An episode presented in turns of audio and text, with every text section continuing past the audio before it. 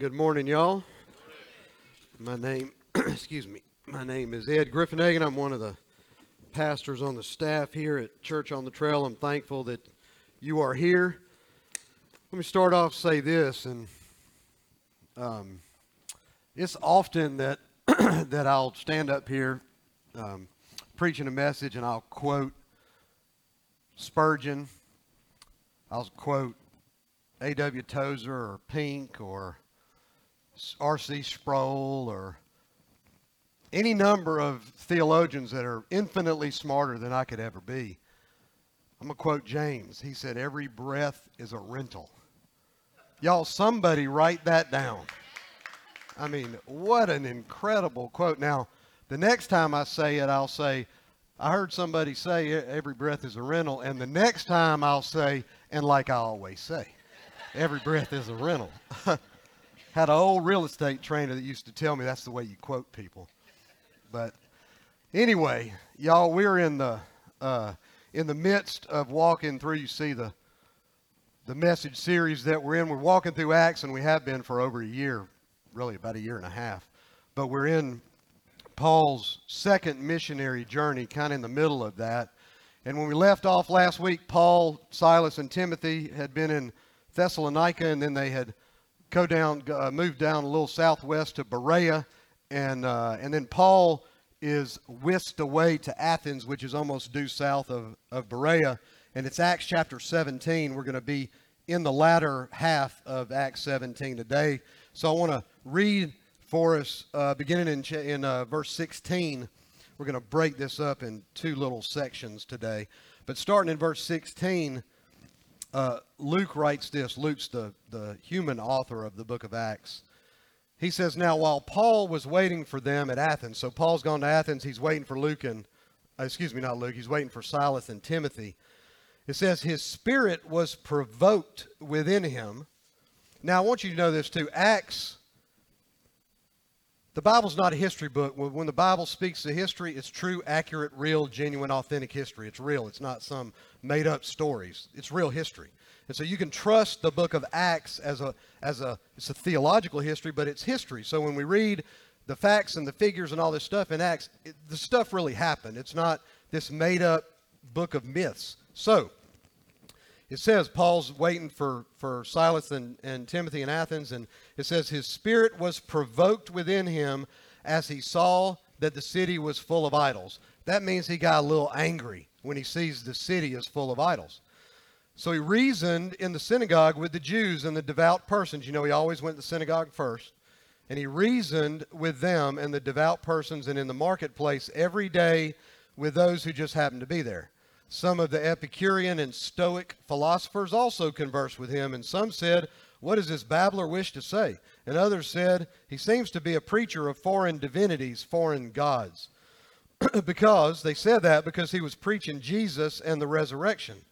And they took him and they brought him to the Areopagus, saying, may, That's a cool word to say, Areopagus.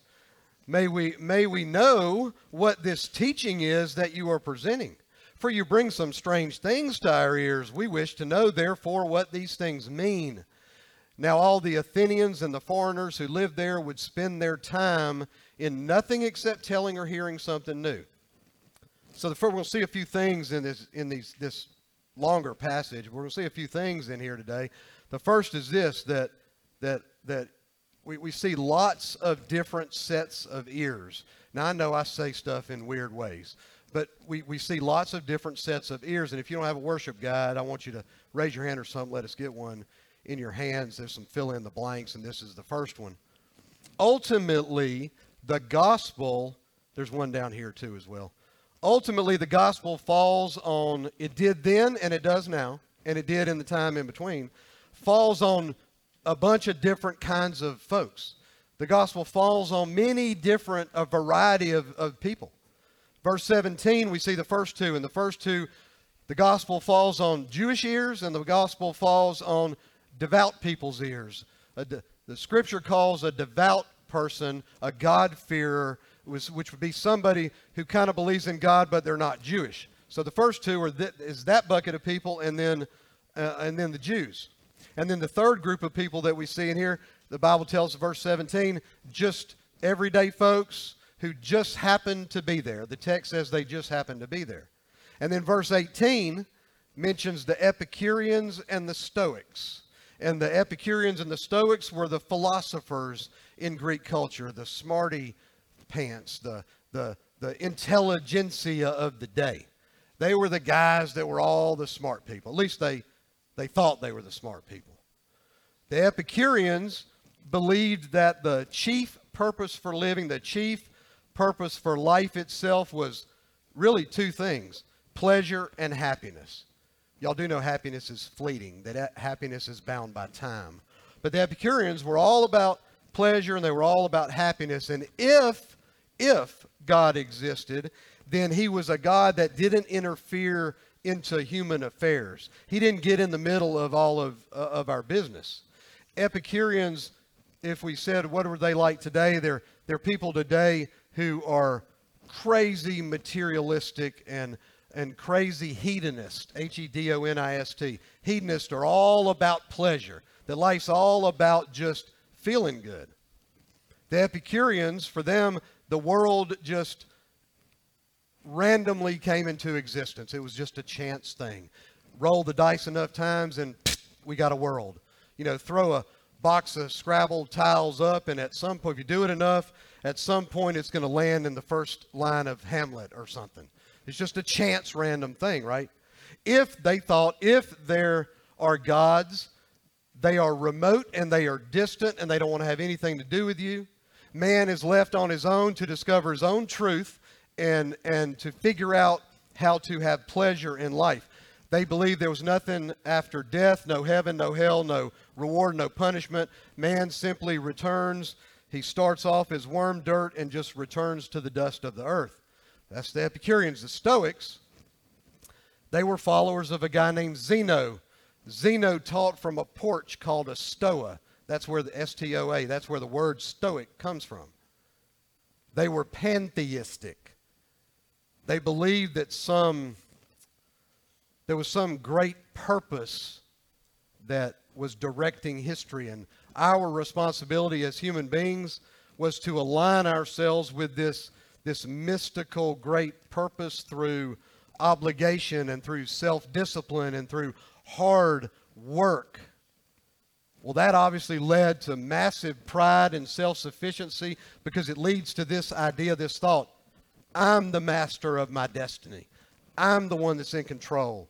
I'm the one that calls the shots. And that's what that's that's the natural uh, end state of the Stoics. Pantheism, I said a minute ago, that word means all is God. Pan means all, and theism it refers to God. So it's the pantheist, all is God. Almost like anything is God. You want to worship that pole right there, that, for you, then that pole is God. You, the, the, God is in the tree. No, no, no. God created the tree.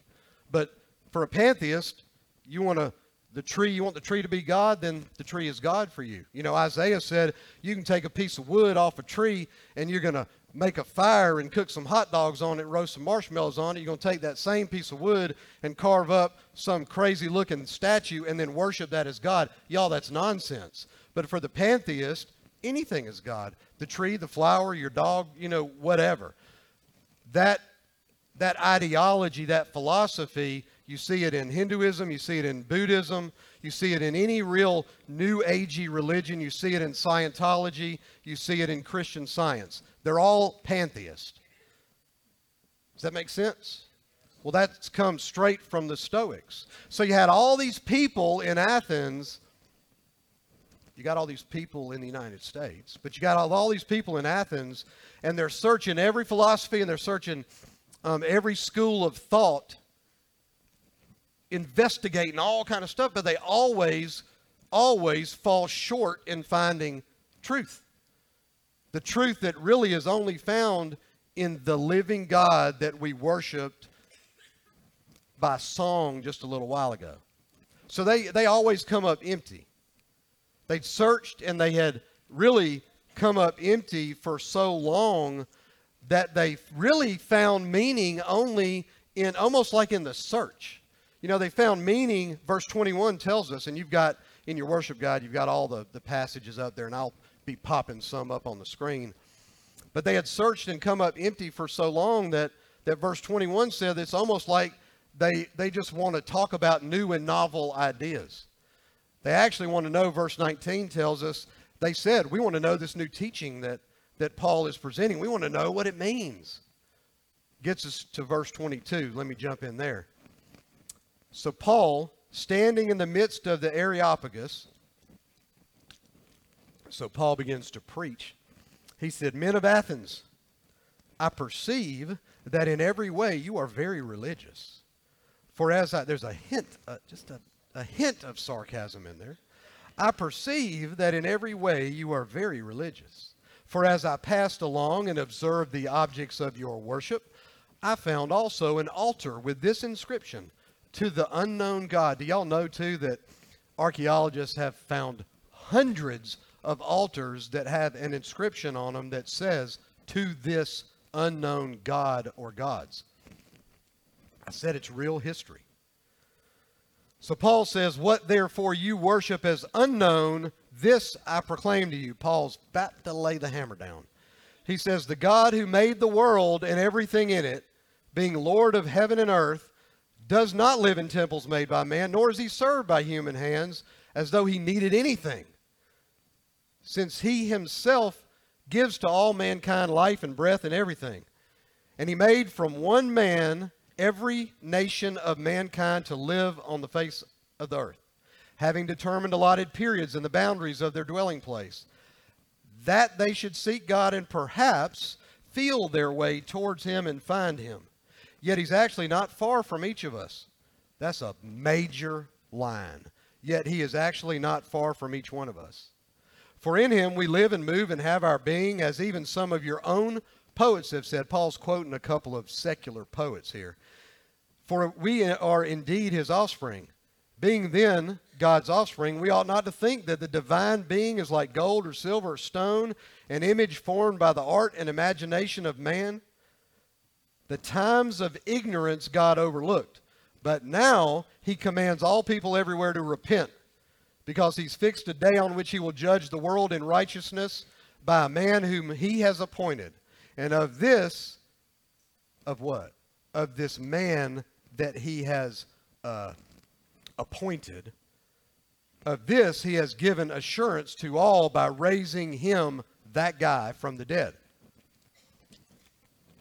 Now, when the Stoics and the Epicureans and all the people that just happened to be there, when they heard of the resurrection of the dead, some mocked, but others said, We're going to hear from you again about this. So Paul went out from their midst, but some, some men joined him and believed, among whom also were Dionysius the uh, Areopagite and a woman named Damaris and others with them. So you had all these smarty folks, these smarty pants people in Athens. And y'all, it, here's a little tidbit Paul wasn't no dummy. Paul was schooled in Tarsus. Tarsus was really an educational center in all of, of, of that area of Galatia. And uh, Paul had all the training, Paul had all the knowledge to lay out this, this case for his beliefs persuasively and, and clearly. Paul had spent much of his life thinking about and reasoning through God's word. So now, and Paul knew how to do it. Paul was good at what he did. So rather than arguing the scriptures with these smarty folks in, in, um, in Athens, you know, he reasoned with the, through the scriptures initially with, with a Jewish audience. Paul adapted the message and he backs up, he like takes a breath and he, and he backs up a couple of steps to talk about a creator, to talk about the creator, to talk about the one who spoke everything into existence. And then he moves towards talking about a savior, and then he moves from there talking about a judge. So these people in Athens had built this, this altar, this, this idol um, to the unknown God for fear of missing out on blessings or, to, to, or out of a fear of some kind of punishment. And the philosophers in Athens, for the most part, I said a minute ago, they either believed in a whole bunch of gods or they believed that everything was God. obviously, Paul's not putting his stamp of approval on that, that line of thought, but he took that line of thought, he took that inscription that was on that, that altar as an entry point to have a discussion with these people about the one true, real, living God. And what I'm talking about, y'all, is, is tailoring the message. Tailoring the message. Paul jumps in by highlighting what does he say in verse 22 where whether we think and feel that it's there's some sarcasm or not paul jumps in and he he acknowledges their spiritual interest the way he does this is a good example for you and I on how to communicate the gospel. Paul didn't start off reciting Jewish history like he would when he approached Jews because that would have been meaningless to the Greeks. They wouldn't have thought one thing about that. He began by building a case for God, by building a case for the Lord using examples that the philosophers understood. And then he established some common ground by emphasizing the things that they could agree on about God. And then he finally moves the message to Jesus, laser focusing on the resurrection, verse 30 and 31. Laser, it is all about the resurrection. And Paul always got to the resurrection. So when you witness to people, when you share the gospel, use this example like the way Paul does. He uses examples, he, he establishes common ground, and then he nudges people uh, towards a decision about Jesus. So tailor the message. So Paul goes and he tailors the message, but then, but then he makes the vague specific, and he does this uh, in verse 24 and 25, and he he explains this one true living authentic God, Yahweh, he explained him to these educated men and women in Athens. And even though these men were, quote, very religious, and Paul acknowledges that, they didn't know God. In our world, we would have, many would confess and acknowledge that we live in a, a Christian society. But to most people, God is still unknown. And you and I need to proclaim who he is and what he did for all mankind through his son. Don't assume for a second that the, the spiritual people or the religious people, or maybe even people who would somehow confess or profess to be Christian, don't just assume that they know Jesus. Don't just assume that they even know the importance of placing um, saving faith and saving trust in Him. A, a personal, intimate relationship with the creator of the universe is critical. And it's not just critical, it's available to you and me. And if that doesn't exist, that relationship doesn't exist, the only thing that you and I bring to the table is works and good deeds and we could never have enough works and good deeds ever to warrant a relationship with the Lord. So Paul begins this presentation of the Lord. He presents him as the creator. The one who made, verse 24 says, the one who made the world and everything in it. And then from a pretty general description of the creator, Paul dives down into some specifics in verse 26 he claims that God made all mankind from one man. That would have probably ticked off the Greeks because they believed absolutely that they were racially superior to every other human on the planet.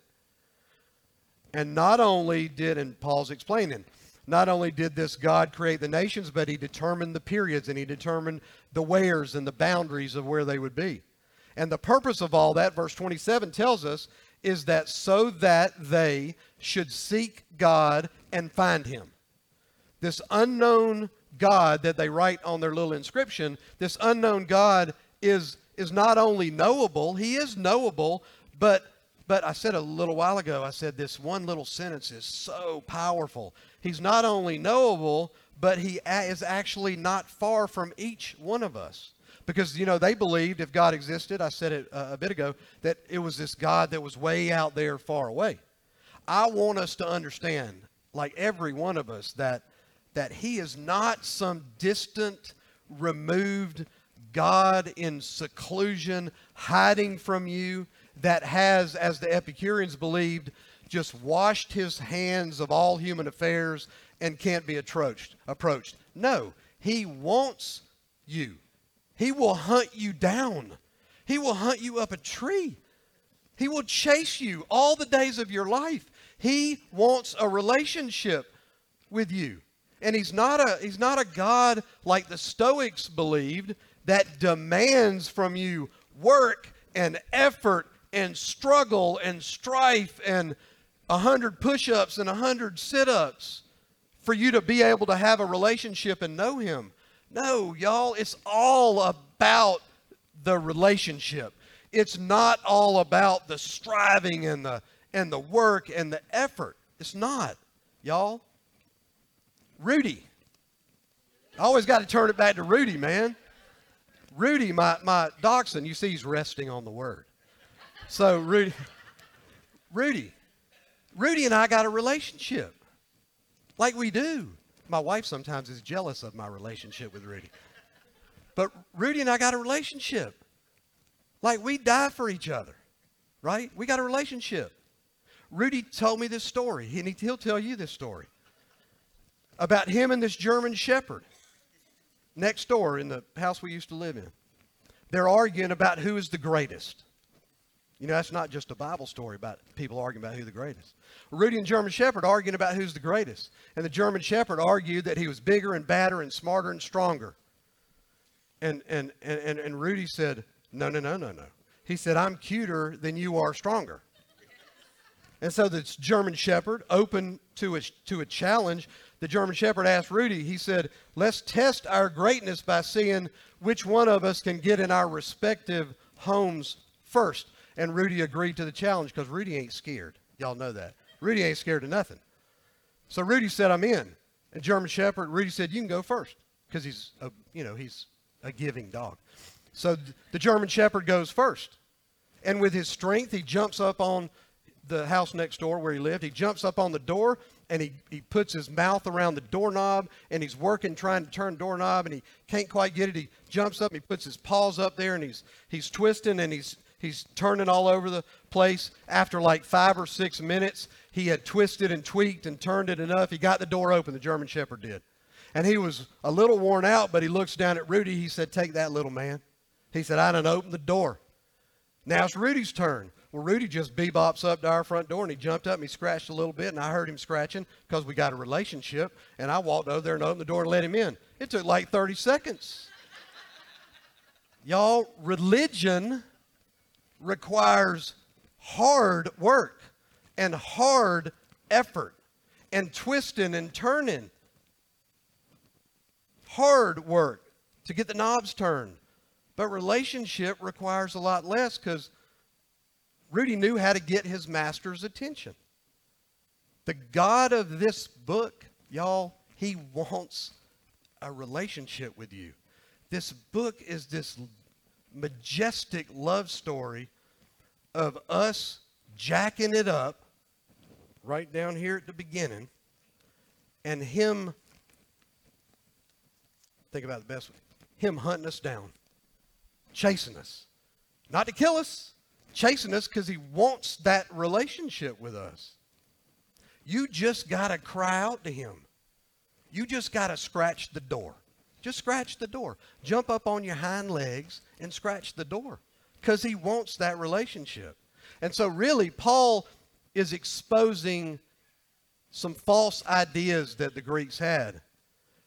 First of all, that God was unknowable. Second of all, that God lived in man-made temples or even needed man-made temples. And then that uh, this this really false idea that God was not involved nor cares about our affairs. Verse 29 and 30 Paul starts to wrap this message up. And he's like since all of this stuff is true, maybe this is Paul talking, all this is true, maybe you people need to make some changes. Maybe your thinking had been incorrect and you needed to to you needed your thinking to change. Maybe you need your mind needs to be renewed a little bit. He write, writes about that later in Romans chapter 12. That they didn't need to think of God as some as this little statue that human beings carved out of a piece of rock. No, he's bigger and more awesomer than all of that. And this is a a very serious word to the Athenians, and it would serve them really well to hear it, to really hear it and to respond, not just to hear it, but to respond to it. He says their failure to respond in the past, for whatever reason, was nothing compared to what was being offered now in the finished work of Jesus Christ on the cross. And Paul, he kind of finishes out this statement by saying maybe in the past, ignorance of the law was a little bit of a, an excuse, but, but now it's not. Now you got to repent. You got to turn because there's a judgment day that is looming out there somewhere on the horizon. And this righteous judge named Jesus will be sitting on the bench. And he confronts the folks ultimately here with the resurrection because he, that's what he always does. He preaches the risen Christ, he preaches the gospel. So he confronts them with the resurrection and, and, and really its meaning for all of us, and that's either blessings or punishment. And frankly, the Greeks had no concept of, of judgment. Most of them preferred worshiping many gods instead of just one. And, and although their gods may have become angry from time to time, there was not any ever any real accountability the way that Paul was explaining this. 600 years earlier, the prophet Daniel, he's writing about the Son of Man it's a name for the Messiah. He's writing about the Son of Man. That was to come because this is 600 years earlier. He says in Daniel chapter 7. He says, And to him, and he's talking about the Messiah, so, and to him was given dominion and glory and a kingdom, that all peoples, nations, and languages should serve him, that his dominion is an everlasting dominion which shall not pass away and his kingdom one that shall not be destroyed. And you know, all judgment had been given to the one, all judgment had been given to the one who had been raised from the dead, Jesus Christ. All judgment given to him. The one that Paul had been pro- proclaiming ever since he walked in the door in Athens. And to the, to the, to the Greek mind, the, the very idea of resurrection was ridiculous. Like, just ridiculous. So far fetched and so unbelievable and so offensive to their, to their intellect. But the whole gospel hinges on the resurrection. Paul knew and he understood that in the Greek mind that that issue was going to offend their precious little philosophies. But he didn't hold back the truth. Paul would often change his approach to fit the audience, just like he did here, but he would never change the message. And there's a massive principle that you and I got to embrace in that. And I'm afraid that the church in the last hundred years has, has not embraced this principle. And that is that the strategy may change, but the message never changes. Y'all get that? That is a monumental truth. Just a few years later, Paul writes to the folks in Corinth, which is actually right around the corner from Athens. And he writes in 1 Corinthians chapter 15. He says, If there is no resurrection of the dead, then not even Christ has been raised. And if Christ has not been raised, then our preaching is in vain and your faith is in vain. He's if the resurrection didn't happen, like what are we even doing here? So he knew that the mention of the resurrection would garner some immediate response, some immediate reaction from these from the in, in, intelligentsia, these people. How absurd a thing to ever believe. How absurd. So some laughed at him. They mocked him. They scoffed him. And I will never forget, y'all, the night of January 17, 2001, the night of the morning that I got saved. The night that I went out to my parents' house, who, if you don't know me, my come from a Jewish family, and my parents are Jewish, and I grew up Jewish. This is in 2001, and and and when I sat down and talked to them, and one of the, the very first thing that my mom said is that she said, You don't actually believe that he came back to life, do you? You're smarter than that, Edward. That's what she said. Mocked, y'all, is the word that Paul used in verse 32 for the reaction of, of many of the, the smart folks in Athens. That condescending, you know, there's about nothing worse than for somebody to be condescending in the way they talk to you. You know, my brother in law said to me one time about this. He put his arm around me and he said, It's okay, you just don't understand. And I'm like, That's such a condescending thing to say. So Paul says they some of them mocked him that condescension is really the first, um, the initial reaction that I got from my, my, mom and dad and brother and sister, really all of our family. And then for me, at least, that, that condescending thing morphed into some pretty nasty anger. That's a whole other story, though, for another day. But here, some laughed. But others said, hey, maybe we need to talk about this a little more. Still others, the Bible tells us here, some others got saved and joined him. So his time wasn't wasted, y'all, in Athens. Even though most of them did not give their lives to the Lord, some did. Some did, you know. Let me give you a few little nuggets from Paul. A few effective ways that you and I can approach a know it all world. I think that's the, what I named this message a know it all world. Number one is this watch for for ways in conversations to find common ground. Paul went where the people were physically and where they were intellectually. You and I can't witness to an atheist the same way that we would witness to somebody who believes in God but maybe doesn't accept the gospel. Y'all, it doesn't work. An atheist doesn't believe in God. You start talking about the cross, he doesn't believe in God. You got to get them in their minds where they're at. And so you got to watch for places of to find common ground, number one. Number two, for people that do on some level profess a belief in God, you got to highlight their warped view of who he is. In Athens, Paul gently but firmly exposed the errant views that they had on God, that he is knowable. And on that issue, they were dead wrong, and Paul he, that needed to be corrected. Number two. Number three, find a way to, this is a big one, find a way to nurture that, that part of each person that wants to know God, even if they would not say that initially.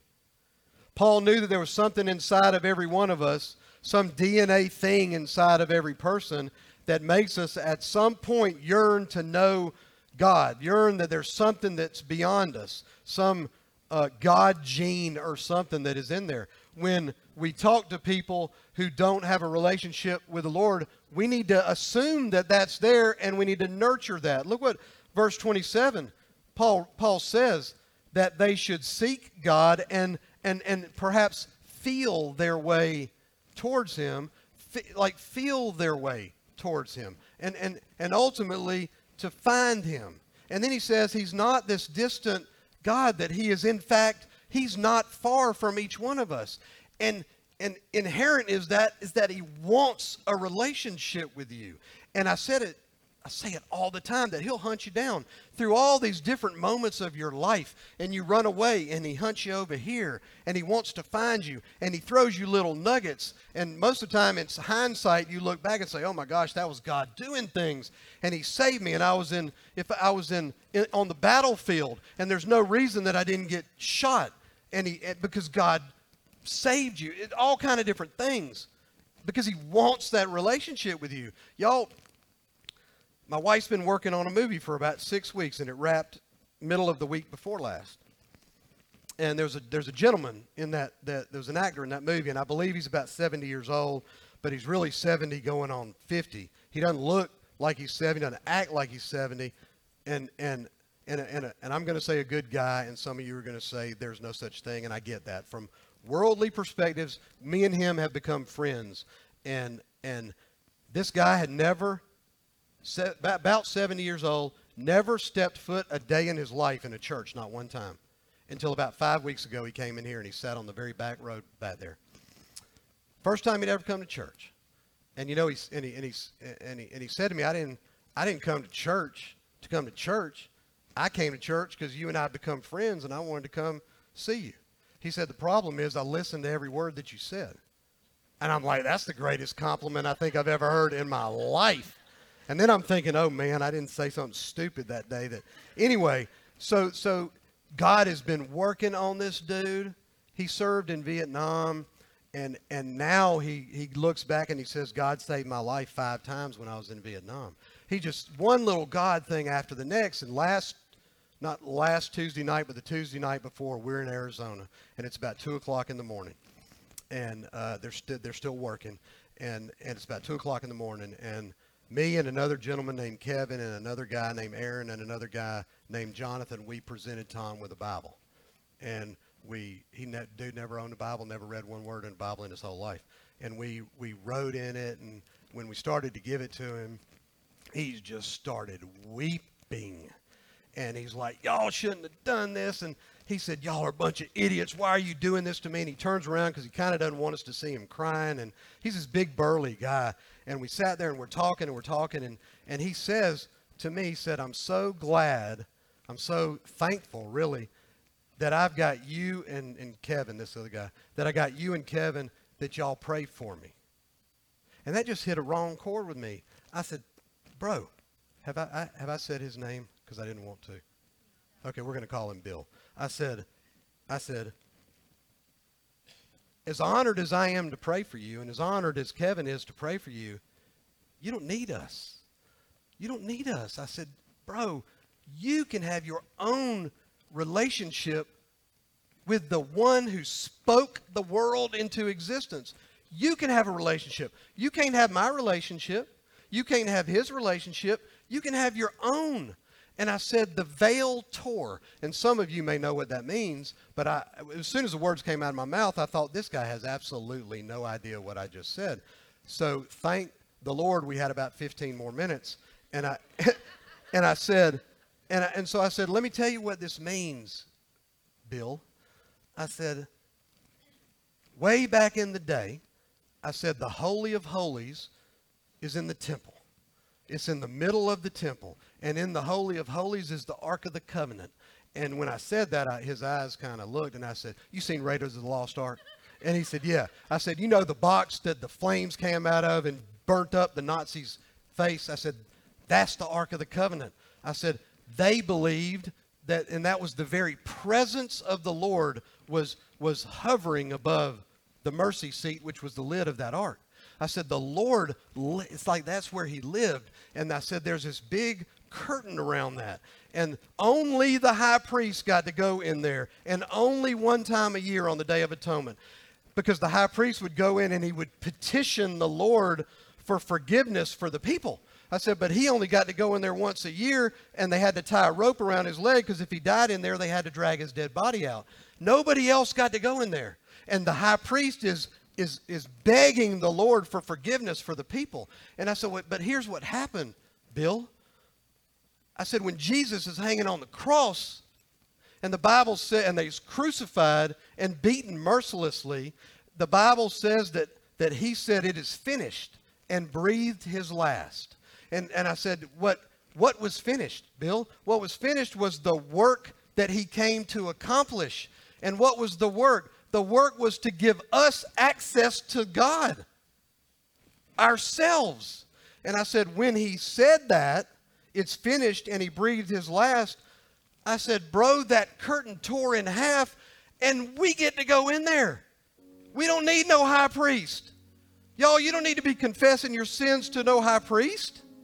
You need to be asking the creator of the world for forgiveness yourself. I said, You get access, man. You don't, you don't get my access, I get my own. You don't get Kevin's, you get your own. I said, and and he looked at me and it was just so funny. We're walking down this this set out in the middle of the desert in Arizona, and, and it's like where Gunsmoke was filmed. And so I'm thinking, I need me a gun. And we're walking down and and he said, he said, I saw the light bulb kind of go off. And he said, think about the power. I said, That's the whole point. The Holy Spirit will come to live inside of you, and you will have the Holy Spirit's power. God will be living inside of you.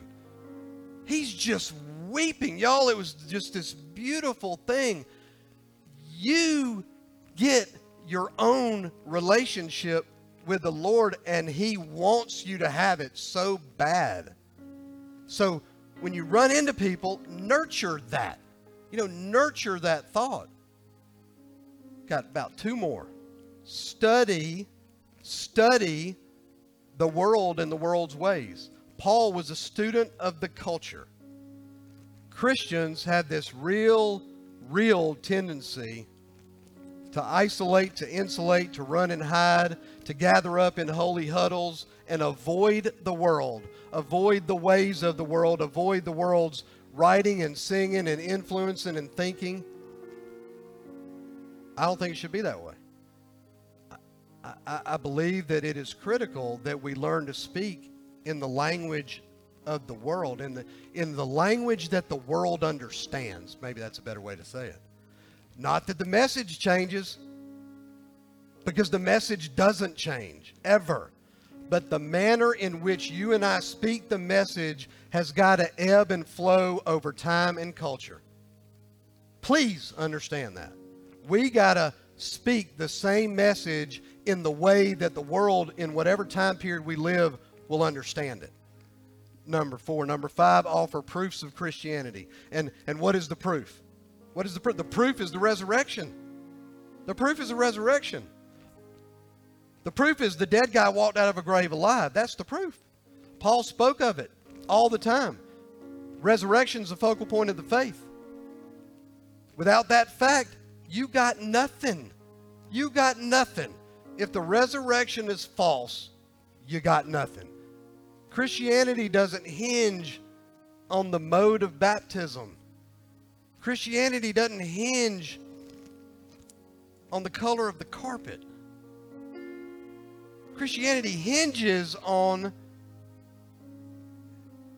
did the one that hung on that cross enter the grave completely dead and walk out completely alive? That's what our faith hinges on. And Paul said it in a number of different ways.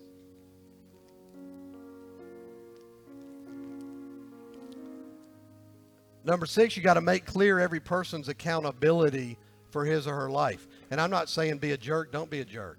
Compassionate truth. Compassionate truth. Verse 30 says it black and white, he commands all people to repent. Don't remove repentance from the deal. We got to turn. It doesn't mean we, we got to be perfect. We can't be perfect, but we got to turn. Paul didn't mince words, and there comes a time when you and I got to have a life audit. We got to look in the mirror at the man or woman in the mirror and, and take a little audit of what's going on. Last thing is this expect a variety of responses. Paul received all kinds of different responses. Some folks are going to be jealous. Some folks are going to tell lies on you. Some folks are going to misrepresent what you say. Some are going to misrepresent what you're doing. Some are going to accuse you of, of being a troublemaker, of being a wave maker. Some are going to agitate the people that you're trying to reach. Some are going to scoff at you. Some are going to mock at you. Some are going to laugh at you. Some are going to flat out reject you. Some of your family's going to put you to the curb. Some are going to call you liars. But some some are going to believe. I don't know what the number is. I got no idea. But some are going to believe. And some are worth it. If some is one, y'all, he'll hunt down one. Read the Bible. He, a sheep gets lost. I got 10,000 other sheep. I'm hunting for the one that's lost. And the one is worth it. And your friend who you've been talking to about Jesus for 25 years and you get so mad because they don't listen to a word you say? Don't stop. Don't beat them upside the head with a Bible. Don't condemn them. Love them. Love them. Some, Scripture says, some will believe. I can't say it enough that some, whatever the number is, some are worth it. Some are worth it. And you know, it's crazy. There is no record of a church being founded by Paul in Athens. None. He, he moves on in chapter 18 to Corinth. There's no record of, the, of a church in Athens. But don't think that his visit to Athens wasn't worth it. It was worth it because of the some. The some could have been two, the two that are mentioned. I don't know. Y'all, why do you why do you think I preach to stand up here preach the gospel every Sunday? So, some are going to believe, and the some that are here that already believe need to be more equipped to go find their some that don't believe. We have a responsibility to preach the gospel every single week, every day. You know, the responsibility of the messenger is to present the message. And if you're a Christ follower, you're a messenger. So you got a responsibility to, to preach the message. Paul for sure did that, right? The fruit ain't your responsibility. The fruit ain't my responsibility. I ain't going to save nobody. I'm going to present the message. You're not going to save anybody. As big and bad and strong and smart as you might be, you ain't saving nobody. But Lord knows, man, present the message. Present the story. Present your own story. Present when you entered the Holy of Holies and you hung out with the creator of the universe. Tell your friends about it. What a cool story. And your friends are tailor made for you. And you're tailor made for your friends. Your message, God ordains all of that. And He puts people in your path that need to hear your story. They don't need to hear my story. I don't know them and they don't know me, but they know you and they trust you. Let them hear your story. So, my prayer is that if you're in here and you're a believer, you're a Christian, you're a Christ follower, that you'll accept the role of messenger. You got it whether you accept it or not. My, my, my wish and my hope is that you'll accept it.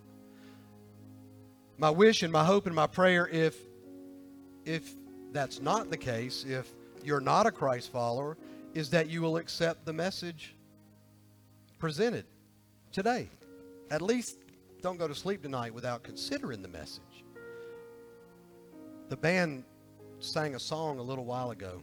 In that song was a line that said that he interposed his precious blood. Think about that. His precious blood stood in the gap. That's what that means. His precious blood splattered all over that cross in this horrifically ugly yet majestically beautiful scene outside those gates in Jerusalem. His blood stood in the gap. His blood stood in the gap of me and you spending an eternity in torment or spending an eternity in the precious arms of the Lord.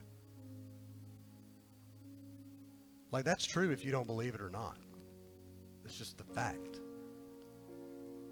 Because the resurrection really did happen in history, in real time, 2,000 ish years ago. It happened. And so he interposed his precious blood, and James talked about for several minutes about our sin being booted as far as the east is from the west.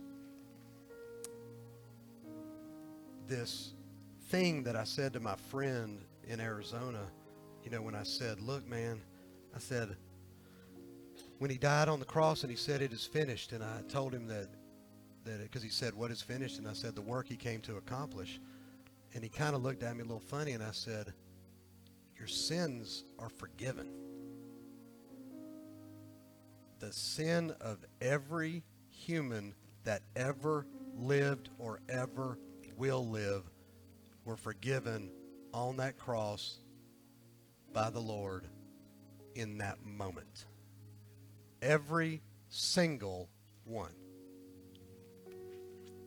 He said, I don't deserve it. I said, neither do I. But y'all, that, and if you're here and you, you and, and, and your mind immediately goes to you don't deserve it, like none of us deserve it. No human that's ever lived deserves it. It's not about deserving it. That's a stoic way of thought. Because you could never, there's nothing you could do to ever deserve it. And y'all, that's so hard for people to understand, particularly the rougher your story, the, the, the, the deeper in the pit that you may have gotten or been in in the past, or maybe the deeper that you're in the pit today. You can't get yourself out of the pit. I don't care how many Alcohol Anonymous, I don't, I don't care how many of those you go to. The Lord can, though. Like that.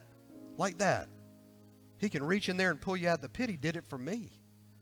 And so I'm when I'm having that conversation with him, I'm like, bro, like, it's not about deserving. The blood was spilled, it's done and it's over with. And it's a colossally gigantic thing if you think about every sin that every human ever has or ever will commit was paid for on that cross. I said, you just got to accept it. You got to you got to know that that was for you. And I'm telling y'all, whatever you is out there that has that, that, that you've never accepted that, he died for you.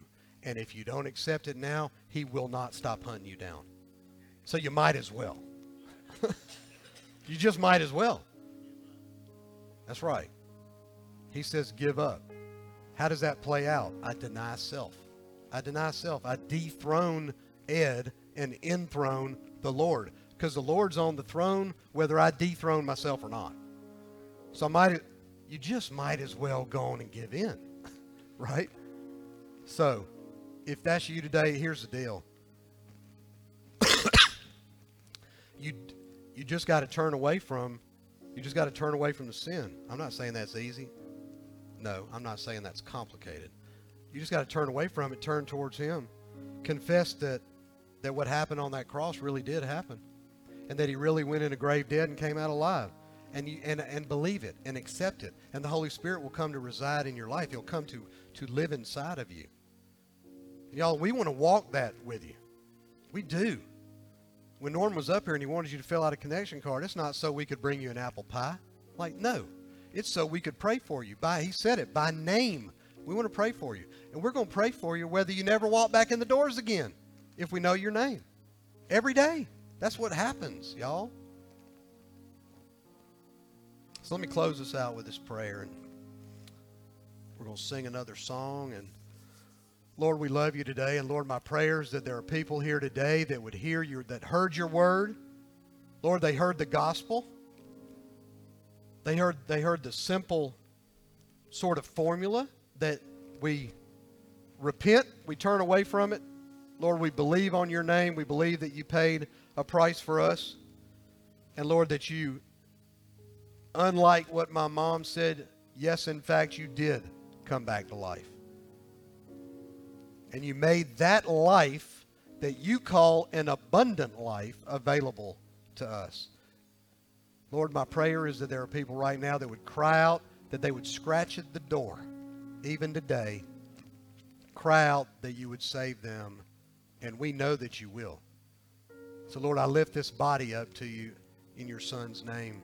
Amen. And y'all, look, we got people in our prayer team over there would love to pray with you. I'd love to pray with you you know, if, if you want to come down here and pray while we're singing and worshiping and praising the Lord in this last song, uh, you're invited down here. If you got some junk you need to leave at the cross, leave it. Leave it. He's not going to drag it back up. So if you need to leave it, leave it right here today.